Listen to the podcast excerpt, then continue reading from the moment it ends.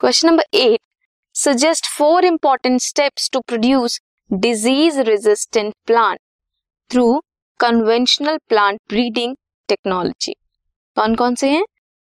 Screening of germplasm for resistant sources hybridization करना उन select plants की.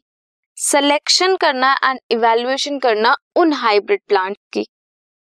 टेस्टिंग करना एंड रिलीज़ करना न्यू वेरिएंट्स को.